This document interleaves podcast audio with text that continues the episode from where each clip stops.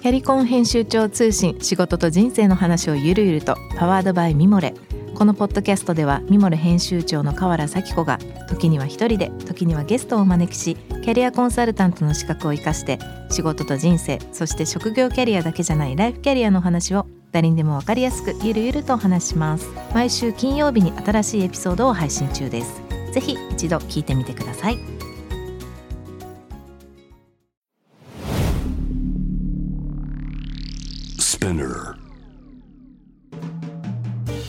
ナビゲーター中道大輔です。Vision to the Future with Forbes Japan このポッドキャストは物、こと、人の魅力を引き出すことで日本のカルチャーの価値を再定義し世界と共有するコミュニティプログラムです。ショートコンテンツ Vision to the Future Stories と題して毎週水曜日、金曜日、日曜日に Forbes Japan よりピックアップしたニュースをお届けしております。はい、今日ご紹介するトピックはですね、8月の5日にアップされましたこれはどこなの ?US なのかな？もしかしたら UK かもしれないですけども、ケイト・ハートキャストさんのコラム。これイギリスのですね、小売の大手マークスン・スペンサーが成果に対する賞味期限表示を廃止というニューストピックです。これ皆さんどう思いますかね？あの、賞味期限表示。当たり前だと思うんですけど、なので、当たり僕もそうです。当たり前にあなきゃいけないもんだと思ったんですが、このイギリスのマークススペンサーは、この症状をなくすと、7月に発表したそうなんですけども、これすごいですね。あのー、まあ、要は逆逆転の発想なんだと思うんですけど、賞味期限の表示があるから、実はまだ賞味できるのに捨てちゃうことが多いと。なので、そうすることによって、まあ、要するに余剰余剰成果だったり、要するにゴミをなくしていこうという発想に近づくと近づけようということなんですね。その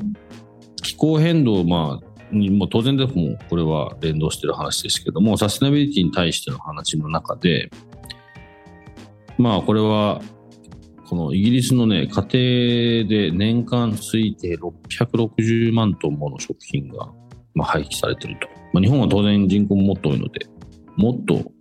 多いんですけど、ただこの中、この、この660万トンが消費者の中には、その表示されている賞味期限に惑わされて問題なく食べることができる食品も廃棄してしまう人がいると考えられてるかなと。なので、まあこれでも、まあ、よくよく考えれば当たり前なんですけど、ただこれあれですよね、いつも僕も話してることで、自分たちで考えるっていうことができるっていう前提ですよね。なので、自分で買った食べ物とか野菜がいつになったらダメなのかと。自分で匂いを嗅いだり、自分で判断して行動を起こさないといけない。まあ、ある種当たり前のことをできるっていう前提で、このアメイギリスのスーパーはこの表示はやめますと。これ、ぜひ日本にも取り入れた方がいいかなと思います。多分すっごい難しいと思うんですけど、考えらんないから。でも、当たり前ですよね。それによって、まあ、さっき言ったイギリスで660万トンであれば、日本は多分もっとなので、そうするとこのゴミがなくすことができたら、それを作る過程のいろいろなことがなくせるし減らせる。なんか、本当の意味でのサステナビリティの考え方ってこういうことだと思うんですね。で、でしかもこういうのってやっぱりヨーロッパが、なんかうまいなと思うし、進んでるなと思うんです。で、こういうところからも日本はもっと学べるところたくさんあると思いますし、もともとでも本当は日本にはこういう考え方いつも言いますけど、あったはずなんで、忘れてるだけだと思うので、もう一回、こういう、まあいい事例を取り入れて、サステナビリティだからとかいうことではなくて、単純に、まあ、余計なこととか無駄なことは誰にとっても良くないので、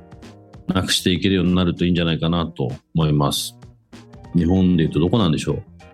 イオンとかセブンホールディングスとか、そういうところになるんですかね、大きいところ。こういう話出てるんでしょうか現状とかちょっと聞いてみたい気もしますが。まあ、いろんな方々がこのポッドキャスト聞いてもらってると思うんですけど、まあ、主婦の人もいれば、あの、ビジネス系で、最近だと、なんでしょうね、就職活動等で聞いてくれてる人もいるらしいんですけどもうこういったことを企業に解いてみるのも、あの、今の世の中というか、これからの世の中必要なんだと思います。あの、ちっちゃい声でもね、どんどんどんどん大きくして、まあ、少しでもいい環境に自分たちも含めてね、考えて行動に移せればなと思います。マーク・サンド・スペンサーの動き、今後も注目です。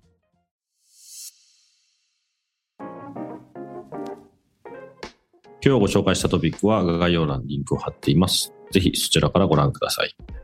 質問感想は番組のツイッターアカウント BTTF アンダーバーコミュニティにお寄せください。このポッドキャストはスピナーほか Spotify、Apple Podcast、Amazon Music などでもお楽しみいただけます。お使いのプラットフォームでフォローしてください。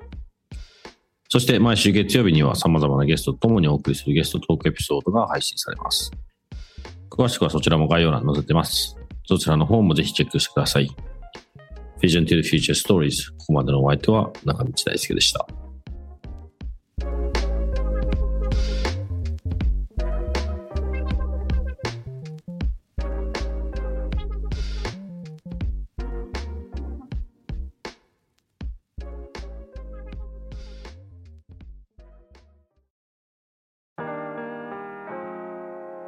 美容家の神崎恵と編集者の大森洋子でお届けする雑談ポッドキャスト「ウォンと私のお名前なんての?」